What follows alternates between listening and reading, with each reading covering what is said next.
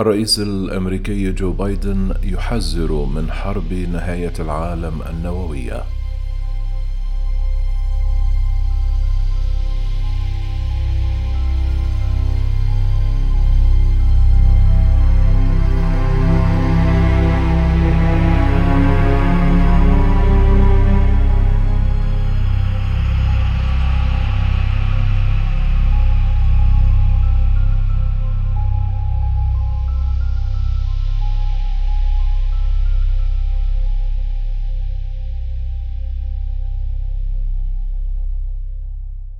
حذر الرئيس الأمريكي من أن حرب نهاية العالم قد تندلع إذا ما استخدمت روسيا أسلحة نووية في أوكرانيا فيما تعود جذور الاعتقاد بهذه الحرب إلى التراث البابلي والنردي.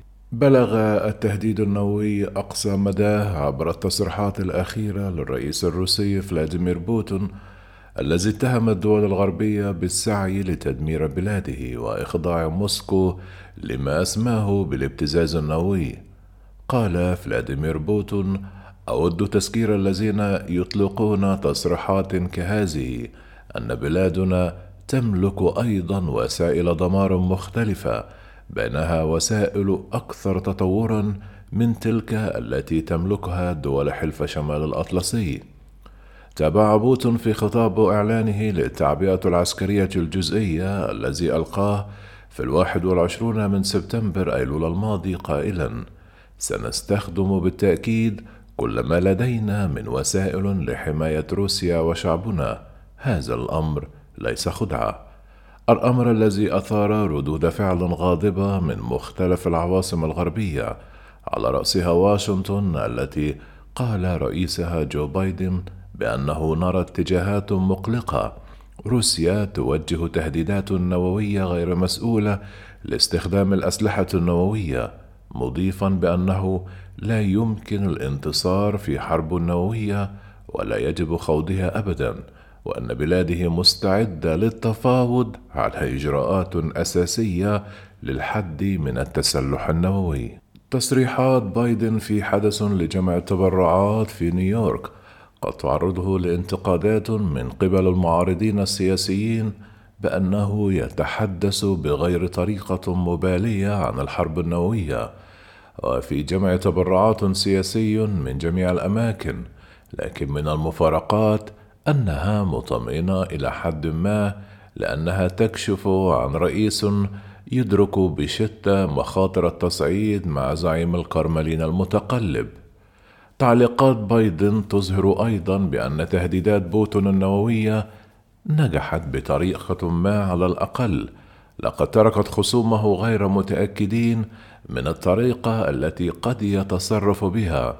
أخبر بايدن المانحين الديمقراطيين بأن العالم قد وصل إلى لحظة خطيرة.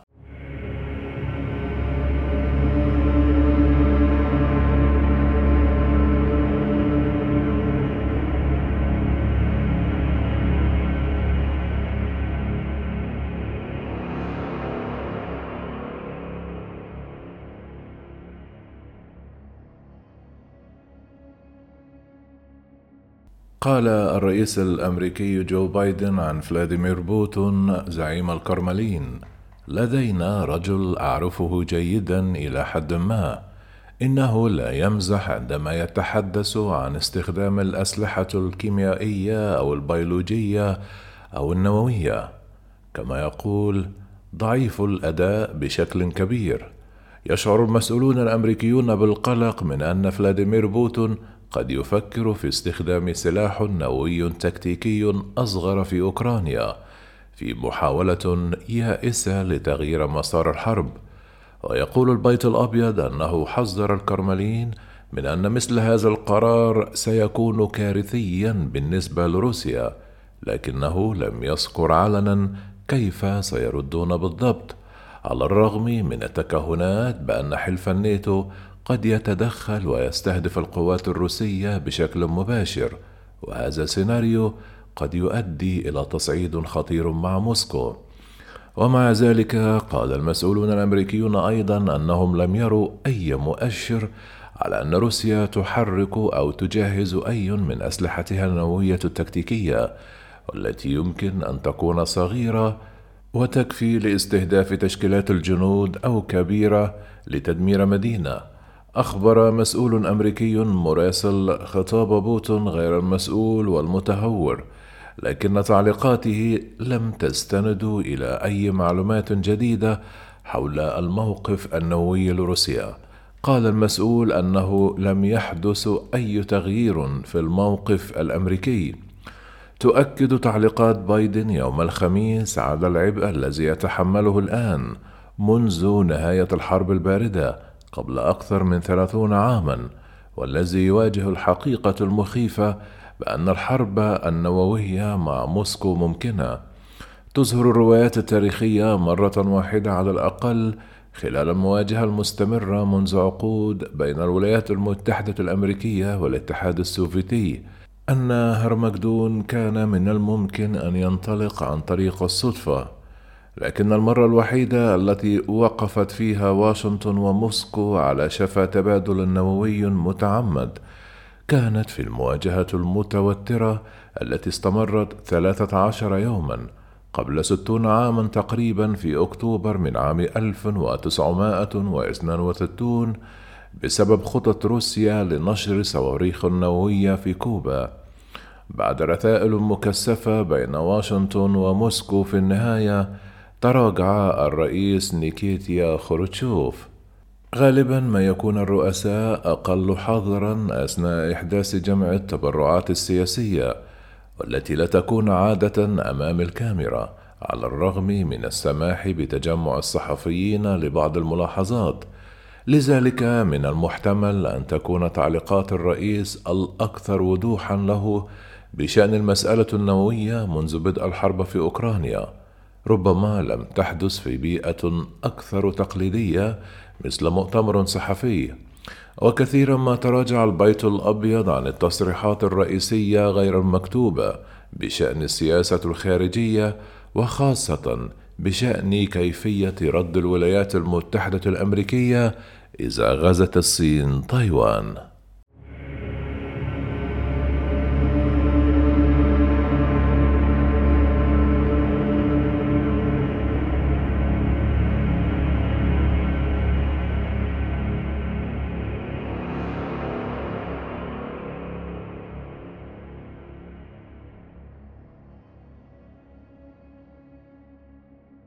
لكن يبدو أن تأملات جو بايدن تفتح نافذة على تفكيره ويستعرض كيف تنتهي هذه الأزمة. يبدو أنه كان يتصارع حول نفس الأسئلة حول التصعيد وتجنب لحظة اللا عودة التي واجهها الرئيس السابق جان كينيدي في عام 1962 في لعبته للبوكر النووي. قال جو بايدن أحاول معرفة ما هو منحدر بوتين أين يجد مخرجا؟ أين يجد نفسه في موقف لا يخسر ماء الوجه فحسب بل القوة الكبيرة داخل روسيا؟ قال جون كينيدي قبل كل شيء بينما ندافع عن مصالحنا الحيوية. يجب على القوى النووية أن تتجنب تلك المواجهات التي تجلب الخصم إلى خيار إما الانسحاب المهين أو الحرب النووية. إن تبني هذا النوع من المسار في العصر النووي سيكون دليلا فقط على إفلاس سياساتنا أو رغبة جماعية في موت العالم. كان جو بايدن حريصا في محاولته تجنب المواجهة المباشرة مع روسيا بشأن أوكرانيا على الرغم من أن فلاديمير بوتين وصف الصراع بأنه مواجهة مع الغرب لكن الخطر الاستراتيجي الكبير الآن هو أن الهزائم الروسية تقود فلاديمير بوتين إلى تلك الزاوية بالضبط التي حذر منها الرئيس السابق جون كينيدي حيث قد يواجه الرئيس الروسي الاختيار بين الاذلال أو استخدام سلاح نووي. الوضع معقد بسبب عدم وجود احتمال لعملية دبلوماسية لإنهاء الحرب. أوكرانيا ليست في حالة مزاجية للتحدث بعد تعرضها لغزو غير مبرر تسبب في مذابح بشرية، خاصة وأنه يبدو الآن أن لديها قوات روسية هاربة لا يستطيع بوتون تحمل أي نتيجة للحرب تبدو وكأنها أي شيء آخر غير النصر الكامل على الرغم من أن سيطرته على وسائل الإعلام الروسية قد تسمح له بتحويل الخسارة إلى انتصار تطرق وزير الخارجية الأمريكي أنتوني بلينكين إلى عدم وجود ممرات منحدرة دبلوماسية خلال زيارته لبيرو يوم الخميس. الحقيقة أن الرئيس الروسي بوتين لم يبدو أي اهتمام على الإطلاق بأي نوع من أنواع الدبلوماسية الهادفة، وقال: ما لم يفعلوا ذلك وحتى يفعلوا ذلك فمن الصعب للغاية متابعتها.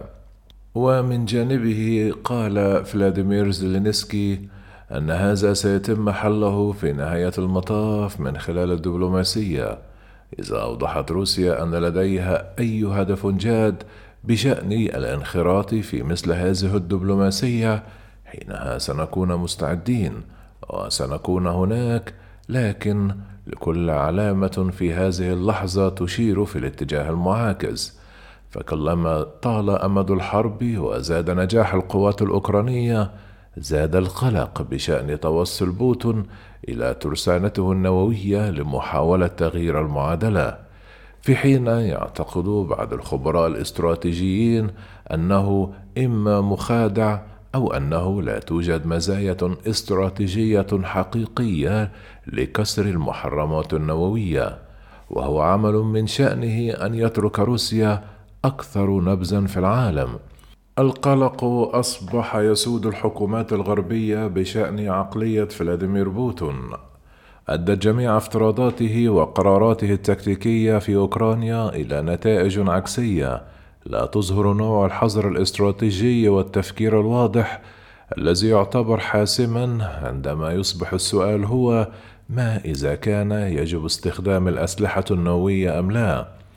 مع أخذ ذلك في الاعتبار بدأ أن جو بايدن يقدم حجة والتي من المؤكد أن بوتون سيسمع عنها الآن. أن فكرة استخدام سلاح نووي تكتيكي في أوكرانيا يمكن احتوائه وألا يؤدي إلى اندلاع حريق أوسع. المنطق الاستراتيجي بأكمله بين الاحتفاظ بالأسلحة النووية للدفاع عن النفس هي أنها مروعة للغاية بحيث لا يمكن استخدامها. وأي دولة فعلت ذلك سوف تكتب مذكرة الموت الخاصة بها. لقد أرسل الرئيس الآن إشارة واضحة إلى الزعيم الروسي مفادها أن تجاوز العتبة النووية بأي شكل من الأشكال يمكن أن يتسبب في تصعيد من شأنه أن يؤدي إلى حرب نووية كارثية كاملة. قال جو بايدن في حفل جمع التبرعات لا أعتقد أن هناك شيئا مثل القدرة على استخدام سلاح نووي تكتيكي بسهولة وعدم انتهاء المطاف مع هرمجدون تؤكد تعليقاته على أهم مهمة لرئاسته رعاية العالم من خلال سياسة حافة الهوية النووية الأكثر خطورة منذ ستون عامًا.